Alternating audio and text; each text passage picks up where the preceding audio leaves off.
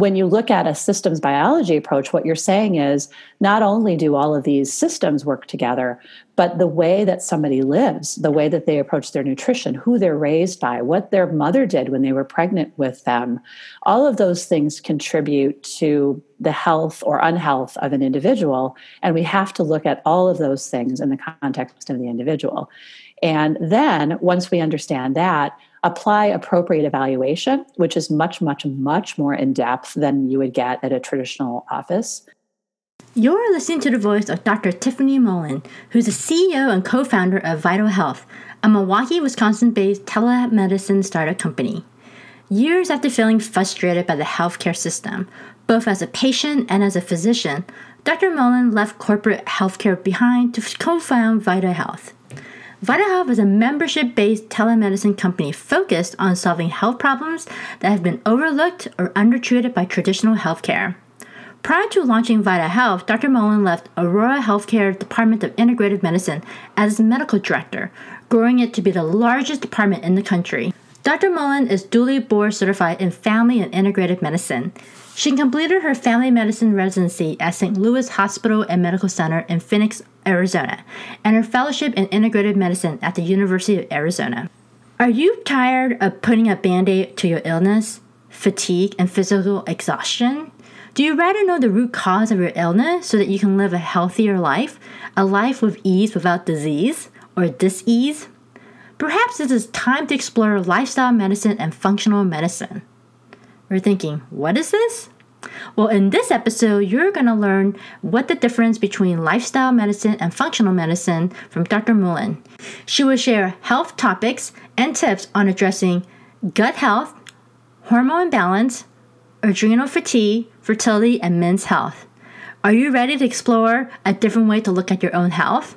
Well, stay tuned and listen on.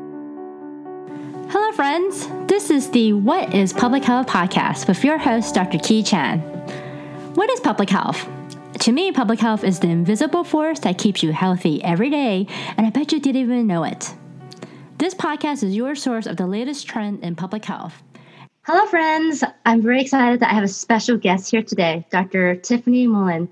Um, how are you doing, Dr. Mullen? I'm doing just fine. Thank you for asking. It's great to be here. Um, thankfully, I'm feeling healthy. Um, my family's healthy. My colleagues are healthy. So we're all we're all doing well. Thanks for asking. So, Dr. Mullen, I came across your Vytal Health, uh, where Vital the I is a, a is a Y, Vytal Health, and I was just so fascinated about what you're doing and the platform that you're using is telehealth, mm-hmm. and you're offering so many great services to the community here in Wisconsin. But because it's telehealth, like anyone in the United States could take advantage of it. Exactly so right. I really, yeah. So that's why I'm so excited to have you here today because I think a lot of the offerings that your company provides is going to be so helpful, especially um, in preventive services and in public health. You know, we really focus on you know getting people healthy and helping them maintain healthy behaviors so they don't have to go to the hospital or or if they have to go to the hospital for other urgent care they, they can but you know by keeping a healthy lifestyle it minimizes um, any urgent care so that's mm-hmm. why i was so mm-hmm. fascinated about your approach and i think a lot of our listeners might be very intrigued about your approach in functional medicine integrative medicine so mm. love to hear your career journey and yeah well, thank you. It's so much fun to be here. And I completely concur with you um, regarding the importance of health and prevention as far upstream as we possibly can go, right? So, my career in medicine actually started when, um, when I was little, uh, when I was about one and a half. Um, I went to medical school. No, I'm kidding. Um, when I was one and a half, I actually was diagnosed with a chronic medical condition, um, something called, at that time, juvenile rheumatoid arthritis, now now it's actually called juvenile idiopathic arthritis. And so I was a little toddler and became quite significantly ill, had a lot of swollen joints and fevers, and um, really presented a, a, great deal of mystery to my small town pediatrician at the time. So ultimately, I was taken into uh, the closest large city children's hospital, which happens to be in St. Louis, Missouri, where I grew up. And um, was diagnosed with juvenile rheumatoid arthritis. So I really was informed from a very early age about what it is to be a patient, Um, my experience as a patient, which you know, this is a chronic illness, I still have it. I still have um, daily, you know, pain and and limitations and things that I have to deal with as a patient. So um, it is something that has really shaped my character and really shaped my perspective of what um, what it is that we have in healthcare and the kind of relationships that we have with physicians and other people in healthcare. Um, some of that experience has been fantastic, um, and some of it has frankly been very awful and scary, and you know. Um, has not been a very positive experience. And I think because of all of that, when I became a young adult, I decided that I wanted to transform that experience into something that I felt I could uh, create something positive from. So that is why I ultimately chose to go to medical school. Um, I went to medical school and uh, did residency in family medicine. So I'm a primary care physician at heart, always have been um, wanted to have those long-standing, um, you know, high-quality relationships with patients where I know them for a long period of time, and I not only take care of them, but I take care of their kids or maybe their parents or their brothers and sisters, and so I'm really in the family's life in, in a big way. So that was always really important to me. Um, what I found after a 20-year career of practicing family medicine was that um, there's a lot of there's a lot of difficult things about being a physician um, on the other side of the table from the patient. Um, the nature of the way that healthcare has become has created a situation where both physicians and patients are being um, constrained by time. So we're only able to spend a very small amount of time, relatively speaking, with each patient. And so consequently, the process of taking care of patients over time in my career has really transformed into something very um, not as rewarding and very mechanistic. And um, I was quite disappointed when I was in a position of having to see, you know, 25 patients a day to meet their healthcare needs. And I really felt like I didn't have time to get to know them. And so here I am, a patient, understanding how it feels to be on the receiving end of that and how that can feel very dismissive. And then as a physician, on the other side, feeling the pain and constraints of not being able to connect with my patients and offer them really much of anything besides just prescriptions in that amount of time, and thinking, this is not what I signed up for. This is not what I want to do to help people. So, very early on in my career, I was very interested in holistic medicine. And holistic medicine is a rather large umbrella term over a lot of different types of practices, some of which have changed names over time, or there's been sort of additive groups of uh, different ways to practice anything from originally sort of alternative medicine, those types of practices that are outside the scope of what we deliver in traditional healthcare, to complementary and alternative medicine, sort of a little bit more easy for the traditional medical community to understand and potentially accept, to integrative medicine, where we're taking the best of all different types of practices from lifestyle to other cultural practices of healthcare and incorporating them into healthcare, to functional medicine where they are people are being treated for root cause and really trying to unpack problems and solve them instead of covering them. So i went through training in all of those things after residency. I actually got trained in medical acupuncture as well along the way. I thought that was kind of a fun thing to be able to do. Um, and so i i practiced those types of medicine alongside my traditional family medicine practice got into uh, working for a large corporate healthcare company here in Wisconsin and led the integrative medicine department there for about 10 years, grew it quite significantly over that time, and then got involved in early innovation within the company as well. Uh, delivering and developing out digital health solutions. And I kind of got bitten by the digital health bug at that time. And ultimately decided that after with all that experience and sort of the disappointment of what I was being able to deliver in the healthcare system, as well as now a new set of skills, um, I wanted to go ahead and launch my own company, and that's when Vytal Health was born. Now that you started your company, Vytal Health, maybe you could tell us more about that, and mm-hmm. and uh, how is it different than the current conventional model of going to a, a clinic or an outpatient? Yeah. Oh boy, mm-hmm. I, I think that there are so many differences. So first of all, um, it is completely telemedicine based. So every visit with a patient is via video. Um, and, and we did that for a number of reasons. One, because we realize that there's a lot of inefficiencies that are built into clinics. So people coming in and having to wait in a waiting room um, and be sort of uh, touched by so many different persons through their journey to get to the physician ultimately just felt like a lot of wasted time for them. Plus, the fact that they had to drive to get to the clinic, maybe find a babysitter for their kids, leave work, uh, deal with traffic, all of these things in today's world seemed like not necessary when we are Skyping and video talking to family and friends all the time. Um, it just also felt like it was a, just a really good convenience for both sides of the party. I mean, you know, for, for physicians and patients to be able to stay put and be able to have a quality quality amount of time with each other. So it is telemedicine. We spend an hour with each new patient. We get to know them in depth, including their, you know, medical history, all of the things that you would normally get in a medical visit, but we really dive deeply into lifestyle. We um, look at supplements, we look at nutrition in a, in a very in depth way. And ultimately, what we're trying to do is help a patient who typically has been quite dismissed by traditional healthcare. in other words, they've gone through the process and not been helped. Um, we're working to try to help them understand why. And I think that's the difference between functional medicine or non traditional medical practices and traditional medicine is that we are deeply curious. We want to understand what it is that's driving a particular set of symptoms and go after the root cause instead of just covering it up. So we do a lot of extensive testing. We um, really delve into lifestyle practices and we work with the patient to try to solve their problem ultimately. And that is something that evolves over the relationship that we have with them.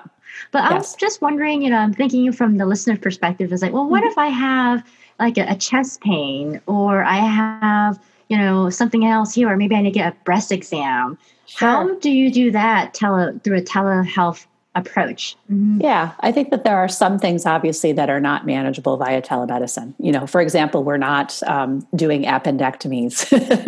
we're not um, we're not able to do everything that that needs to be done in a physical health care setting. So, if it is a problem that we feel as though needs a hands-on approach, um, we will help coordinate care for that patient, get them to the right resource. So, either they're going to see you know a specialist or they're going to go to an urgent care center they're going to have an x-ray or an ultrasound or some type of test done to evaluate uh, their problem. But the truth of the matter is it's been studied by the american telehealth association that about 70% of medical problems can be managed via telemedicine.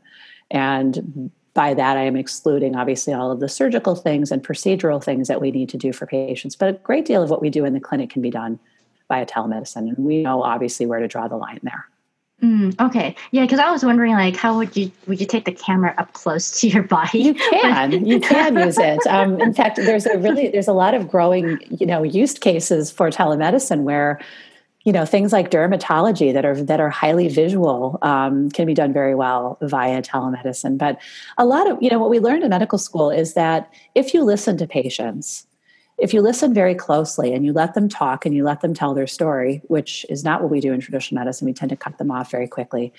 People will tell you what's wrong with them. And you can figure it out from the history. It used to be uh, told that about 95% of the diagnosis was in the history, and 5% was in the physical exam and testing, which seems completely the opposite of probably what most people experience. They tend to experience very little talking and a whole lot of testing. And I think that is why healthcare costs have gone up so much.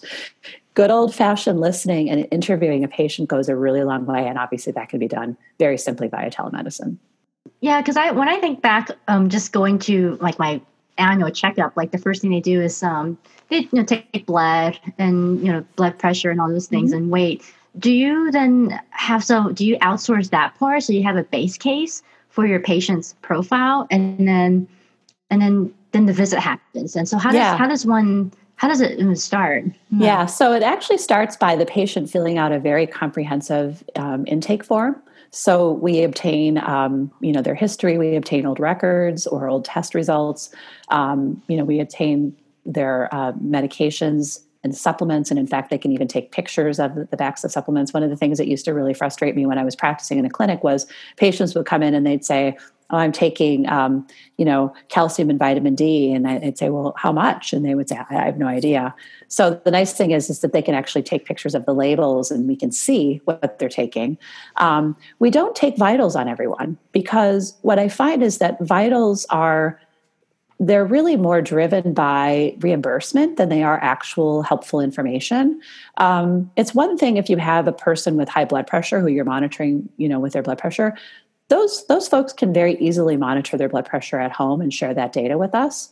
Um, they don't need to be able to come in and have a blood pressure taken. And what I find is that in that example, it's very frustrating because patients are typically rushed in. They sit down in a chair. Well, first they're weighed, which is always very frustrating and scary for people. And then we sit them down in the chair and we take their blood pressure. And so it's not a very good way to really assess somebody's blood pressure health in that kind of setting. So, um, there are certain pieces of data that obviously we can obtain alongside a, a, patient at home or in some sort of monitoring device kind of way. But for the most part, that sort of every single patient gets the same type of in, intake and inputs um, has never made sense to any of us that practice this way because it just seems to be more about getting certain data points recorded so that we can bill more. And that's just not how we practice. Wow, that's a different perspective of thinking about all those vitals and what you know what goes on in a doctor's visit. Yes, and, unfortunately, yeah. it's highly motivated by how much can I get paid, and it's not that doctors are greedy. It's just that this is how the system is stacked. System is stacked to say if you want to bill a certain level for a visit, you have to have X number of data points, and you have to have X number of problems, and it's very defined. And physicians know this, and so that's how the game is played. Mm, Wow, I guess you have to have to be um, book smart and also good at the playing games too. you do. You have to be able to figure out how it is. You know, this is yeah. how it works. Okay, well, if this is how the game is played, then this is how we're going to do it. And it doesn't necessarily help anyone. It's not really helping the patient to have you know certain number of vital signs and and a, you know 12 questions that every single patient gets asked. It's like some of these questions may have nothing to do with me. Um, you know so it just it, it just needs to be much more personalized. Yeah and you mentioned that 70% of cases are related to things that are not physical um, i guess attributes what mm. what do you mean by that? I mean, maybe you could help elaborate what that means. Do you sure. mean like just having a common cold, or yeah? No, yeah. I would say it's not that they're they're not related to physical attributes. They may very well be physical, and many times they are. But the diagnosis portion can can be accomplished through understanding the patient in the context of their symptoms, but also in asking the right questions. So, if you, for example, came to me and you said, I, I have a sore throat and I have a runny nose and I have a cough, and I would ask several questions to follow up on that. And in my mind, I can very easily figure out whether you have a cold and it's a virus and it'll go away on its own, and I'm going to offer you some supportive care suggestions. Um, some of which may be natural, some of which may be traditional, whatever it is that your value system holds. Um, but I can also figure out whether I think you need to have a chest x ray or a, you need to have strep throat testing or you may have a sinus infection and require an antibiotic. So, those kind of diagnoses are fairly easily made with, without a lot of input from a physical exam. Now, sometimes you need to look in a throat or you need to look in an ear, but those are the kind of things that, you know, for most people, you can figure out um, just by spending time with patients and understanding what's going on with them. Mm-hmm. And yeah, and Vytal Health has a primary focus on functional medicine. And you That's mentioned right. that you got training in that. Can you elaborate what functional medicine is? Because I think, um, you know, there, um, some people kind of know what it is, but mm-hmm. it sound, kind of sounds like holistic medicine, but it's like a branch of it. And, and maybe for our listeners who are medical students or are thinking about getting to residency, like maybe talking about can, how do they get training in that? Is it mm. do they have to get certified or is it through residency? If you just elaborate on yeah. functional medicine.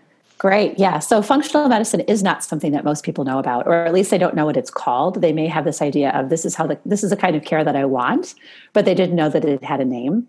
Um, so functional medicine really is based on this idea of what we call systems biology.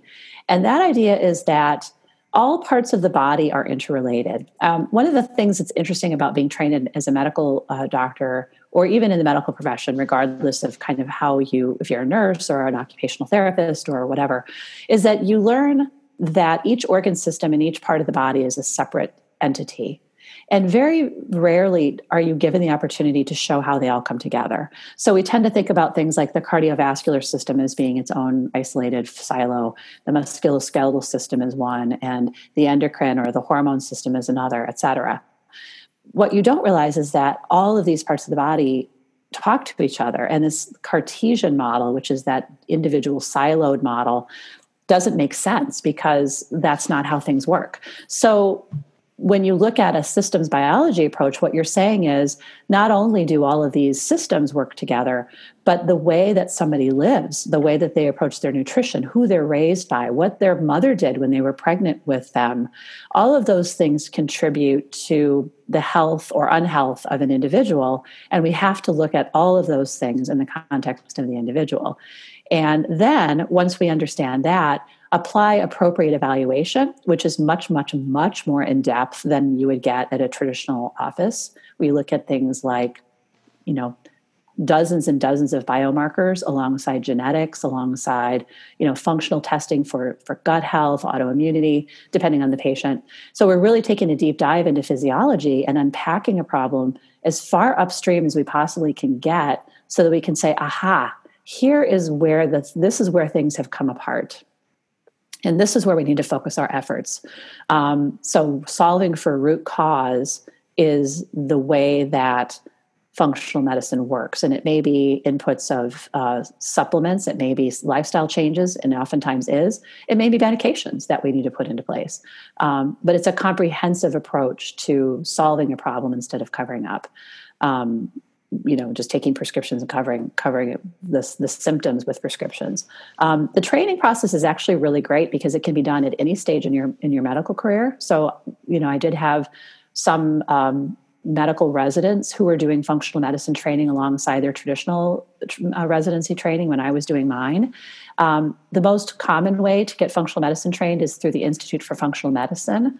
Um, that's the largest training organization in the country. There are several others, but that's the one I went through and the one that most of us go through. And it's modular, so you you learn a little bit at a time. You know, you go to uh, to a, a, location and have uh, hands-on training in a given topic um, spend a lot of time with people who think like you, which is also really great because the healthcare system doesn't tend to attract the same kind of minds that functional medicine do does. So um, the training process can be done at your own pace. It can be done over the course of a year, over years, and then ultimately there is a certification at the end that is optional. You can become certified or not. Um, but then you have the skills in your in your skill set to be able to see patients and treat them this way. Do you um, outsource genetic testing? And you mentioned gut health. Uh, mm-hmm. Uh, do you do microbiome testing? How does Absolutely. that work? Yeah. Mm-hmm. So so the interview process around that. Um, you know, getting at some of these these ways of thinking about patients, really that that very initial intake where we're really spending a lot of time understanding a patient's history. We actually, in functional medicine, what we actually do is two things. One, we take a history on a timeline so when patients are talking to us, we're plotting what's happening to them and what has happened to them in terms of stressors and um, major life events and even like their prenatal history, as we were talking about. We're plotting that along a timeline. And then what we're doing is we're actually taking all that information and layering it into something we'll call the matrix. The matrix is a tool that allows us to put uh, all this information in a way that makes sense and helps us organize it. So that's it's a very different way of, of taking the, the information that you're getting um, from a patient and jumping to a conclusion, what you're really doing is unpacking it in lots and lots of layers and seeing how they all interconnect. And that's the systems biology part. Um, but in terms of testing, yeah, it really depends on what the patient is going through. We we never have a situation where we're doing the same tests on the same people. You know, we're really listening to the story and figuring out like what do we need to know about a patient? What is what is going to help us understand what's happening? And in what order? How do we need to peel this onion? How do we need to get at the cause. What do we start with? And it's it's highly individualized so it'll be different from, from person to person but it'll be things like potentially microbiome. It'll be gut function markers. How well does this person digest? How well do they assimilate their food? Are there infections that they're unaware of that we need to remove from their system so that they function better? Um, are there hormonal imbalances? Are there genetic issues? Um, are there um, particular um, problems with you know neuro, neurochemicals or other things imbalances in their body that we might be able to tackle all of these things are additive and actually can be overlaid on top of that matrix and really start to develop out this very clear picture of what's happening. So, all of those tests, typically, we can do all of those tests at home, which is kind of amazing. We have test kits that are run off of either saliva, a finger stick of blood, a, a mouth swab, a urine, a stool test, all of those can be conveniently taken at home and sent into the lab. So the patient doesn't have to go traipsing around from lab to place to picking up kits. We send all of those things to their home and they can complete those at home. There are some things, obviously, we do have to send to the lab, but uh, the majority of what we do in functional medicine is done on home based test kits. So that's kind of cool. If you can give us example on how functional medicine has addressed some health condition differently from mm conventional medicine, and I think that might be helpful for our listeners to know, you know, what you know what they you know when they do go to a traditional conventional visit like how that might differ from going to yours and and if you can maybe share some of these health tips as it relates to like you had mentioned about gut health hormonal imbalance um, mm-hmm. um, fatigue um, fertility and, and also men. So, if you take, for example, the let's just start with gut health. Um, one of my least favorite things that traditional medicine does is how it treats GERD or heartburn, uh, gastroesophageal reflux disease, GERD. Um, GERD is actually not a thing. GERD is something that was invented by the pharmaceutical industry. So, um, people get frequent heartburn for a lot of different reasons, and most of it has to do with the way that they're eating or how they're eating or what they're eating.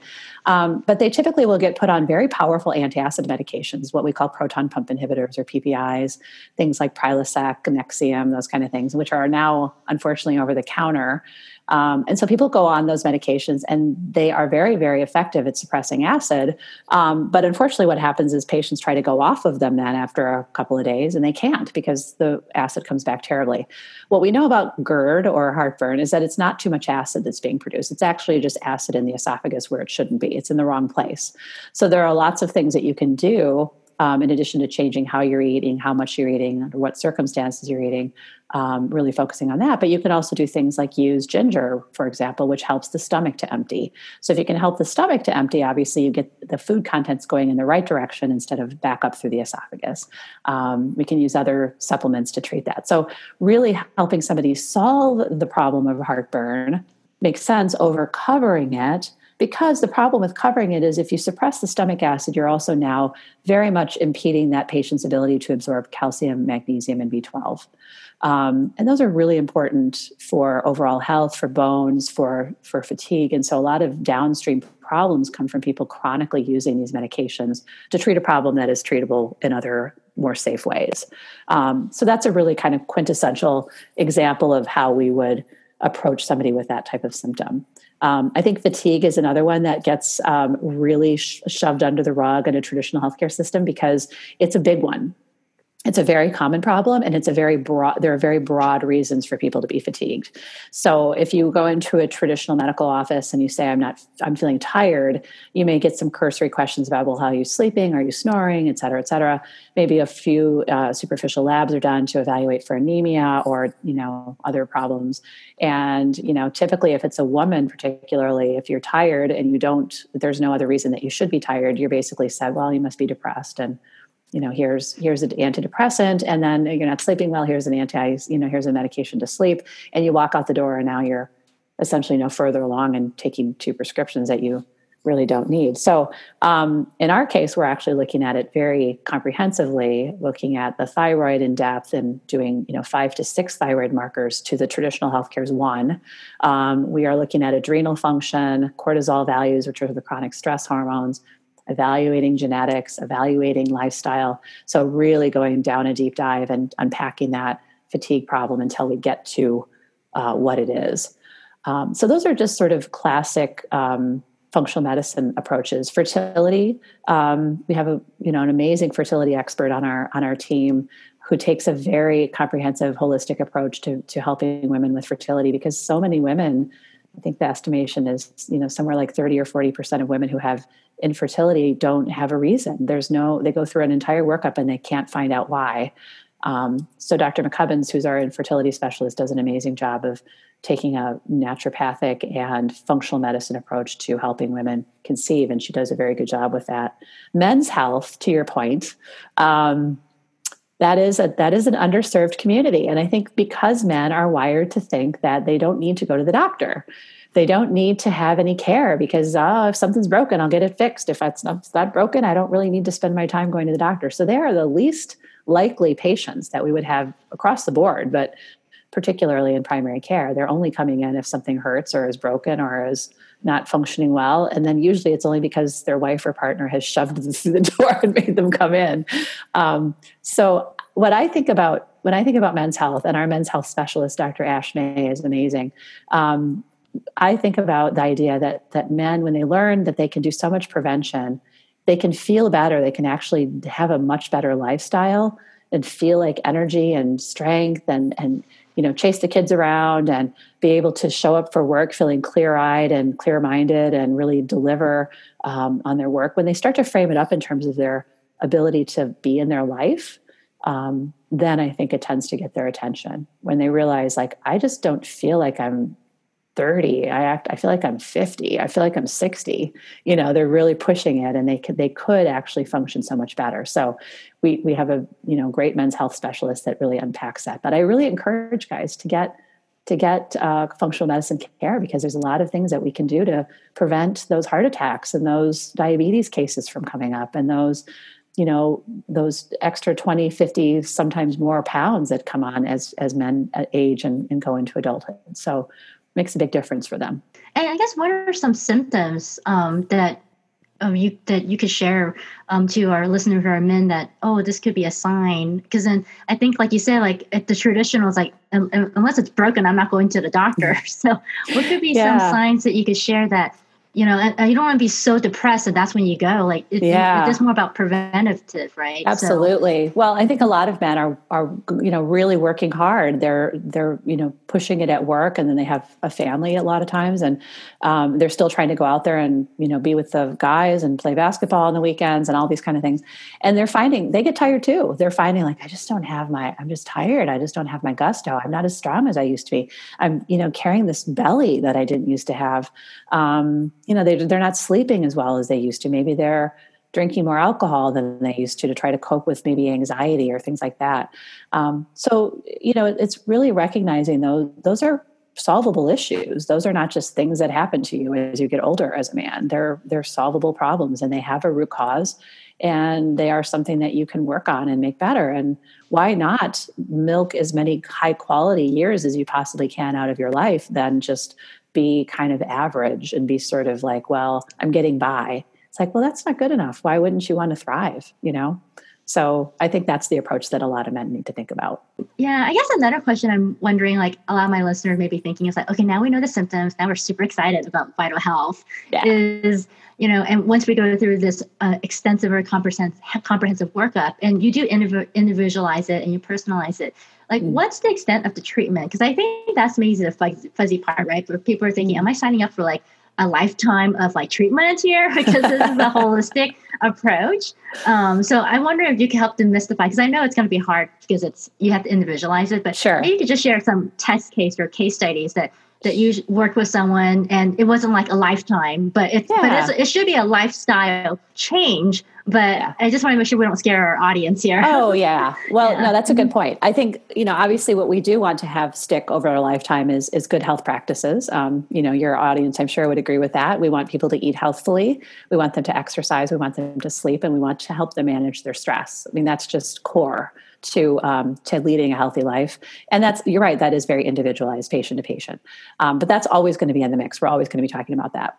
Um, but I could give you the example of, for example, um, adrenal fatigue. Adrenal fatigue is a very misunderstood condition. It's not well accepted by the traditional medical community, and it's really better described as a, a hormonal conversation between the pituitary and the adrenals. Adrenals are the glands that sit on top of the kidneys that help you manufacture a whole bunch of hormones. Um, the most important of which, I think, for the sake of this conversation, is cortisol, which is your chronic stress hormone. Um, people who have problems with this, who who present typically with weight gain um, around their middle, particularly fatigue, um, difficult time sleeping, despite the fact despite the fact that they're very tired. Um, they they are people who we can evaluate very simply with a with a saliva test at home then we typically approach them when we follow up, we walk through the labs, and then we look at adding supplements, which are natural, um, to help support their chronic stress.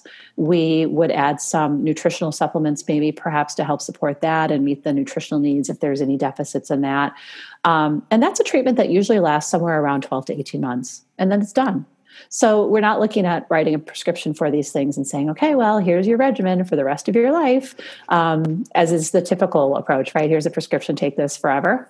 Um, what we're doing is fixing it. We fix it. And then we reevaluate and we look again and say, are we fixing it? Are we doing all the right things? And are you able to manage these lifestyle changes in your life? And if not, how can we support you to do that? Um, but the idea is to fix the problem. The idea is not to cover it. Um, so yes, there will be some difficult things for some people to make changes with their nutrition, but we're here to support them and we're here to help them get the most out of what they're doing with us and um, get them better so that they're not taking medications or supplements for the rest of their life. So, yeah, I was wondering like during this whole corona, during this whole coronavirus um, COVID 19 pandemic, do you see an increase in patients for specific conditions? I mean, I know we went over a few conditions um, mm. that your practice focuses on, but I'm just wondering if you notice like any increase in specific things. Yeah, that's interesting. Um, what we saw a lot of um, in our practice uh, is people were dealing with a lot of anxiety um, because of the nature of the fact that none of us have ever had to deal with something like this before. So there was a lot of people who were watching the news unfold and watching the state of the world and feeling supremely anxious about um, what was happening, not just for themselves, but feeling a lot of compassionate anxiety about their neighbors and friends and other people. Um, so anxiety was has been a big part of what we've been helping patients with. Um, and relatedly, insomnia. I think people have had a really hard time sleeping because they're so concerned about what's going to happen, and perhaps they're having uh, stress around their work. They've been laid off, or they work at a restaurant and now they're not, you know, waiting tables. So I think um, this has just been collectively very difficult from a uh, behavioral health standpoint to try to figure out how to manage this. Obviously, we're seeing our share of people who um, are concerned about their you know symptoms and want to make sure that they're getting them addressed and is this covid and how can i make my immune system stronger so that i don't get covid? That's in the mix as well. Um, but we've been trying to meet the needs of our uh, current patients as well as new patients by offering them a sliding scale approach so that they can pay whatever they're comfortable paying. Um, we think it's really important for our community because there has been so much financial fallout um, from this pandemic that if a patient can't pay us, they still need to be seen, we'll still see them. And we're offering that um, to anybody who, who can be seen for a telemedicine visit. We, we would like to make sure that people know that that care is available to them. So that's kind of been our response to this to this current situation does your company take insurance? We actually take uh, FSA and HSA. So a lot of patients have uh, high deductible health plans and they have an HSA or an FSA program. Um, we will accept those kind of payments. Telemedicine, as a rule, has not been insurance reimburs- reimbursable. I think that'll probably change in the face of what's happened with this pandemic. Um, but no, we do not accept insurance directly, but we will help patients manage their you know reimbursement forms and um, accept HSA and FSA to make that easier. And everything mm-hmm. is upfront. Um, patients approve, and everything that they pay for, they get upfront. So there's absolutely no sort of mystery, which is also, I think, a big pain point for people is going to the doctor, not understanding their health insurance, not understanding if they're on a high deductible health plan or if they have a copay, and then receiving a surprise bill for a rather large amount of money. Um, that does not help the stress. no, so. it doesn't. Yeah, and it's just, and that's the thing. Like you know, when you go to the doctor and you ask the doctor like, how much is it going to cost, and most doctors like, I don't know. They don't. You know. have to talk. I never knew. I never knew. Yeah, I mean, so they're no. I mean, their main focus is to provide care, and so that's exactly and right. that's good, right? They don't. Be, they shouldn't be focusing on numbers like yes, dollar that's exactly. Right. Yeah. yeah. They, and you know, it's different from from health plan to health plan. So even if they yeah. even if they wanted to focus on those numbers, it would be impossible to sort all that information. so. exactly. and it changes like every other year. It I does. Mean, with new like new benefits, new premium, and everything. It's so, crazy. It's crazy. Yeah. yeah. Yeah. As we're coming to a close to our interview, I was wondering if you can share one or two golden nuggets of advice for our listeners. Mm-hmm. Oh, golden nuggets. Wow. Um, I would say uh, don't settle for healthcare that doesn't agree with your value system. Um, that means that if you feel dismissed and you feel as though you're not getting the help that you need, continue to seek that out, even if it's not with Vytal Health, because your health is important and you are ultimately the driver of it, as I have found out as a patient. Um, everyone needs to sleep. we all need to sleep better. Um, so, whatever it takes, make sure you're getting a good night's sleep. And um, my other favorite thing to tell people is exercise is so critically important to health. Don't forget how important that tool is across the board regardless of what you can do. I'm a person who's had rheumatoid arthritis for decades and decades, and I still exercise every day. It's really important to function. So um, I think, I, I, don't know if those are the golden nuggets you were looking for, but those are the ones that come to mind. Oh, no, those, those are great golden nuggets. And I think our listeners would appreciate those. Put more, each uh, each episode, I ask our guests, what's the golden nugget? So they should have like a gigantic basket of golden nuggets. so oh, I could go on and on, but I'll just limit yeah. it to those. yeah, that's great. Yeah. And what's the best way for our listeners to reach out to you? Absolutely. So we have a wonderful website that's quite comprehensive. Um, that's at www.vitalvytalhealth.com. Um, there you can actually take a symptom quiz if you're interested in sort of looking at some of the things that might be going on with you. It's not meant to be, be diagnostic, but it is meant to sort of give you a sense of maybe what kind of things you might want to be working on with your functional medicine physician. Um, you can also email us at hello at Vytal, V-Y-T-A-L, vytalhealth.com. We also have a really awesome social media presence. Um, both Facebook and Instagram are at Your Vytal Health. Um, those are great ways to follow tips and tricks that our physicians share. We have a great blog series on our website for great reading. Um, and yeah, so that's the best way to reach us. Oh, thank you so much for that message and encouragement to doctors out there, to our listeners, that you are the sole caretaker of your life. That's right. That's mm-hmm. exactly right. Well put. Yeah. If you got questions about any of the episodes, feel free to reach out to me directly. And while you're there at it, please subscribe to the podcast and share the episode that you felt connected with so we could be a part of this collective invisible force called public health. Thanks.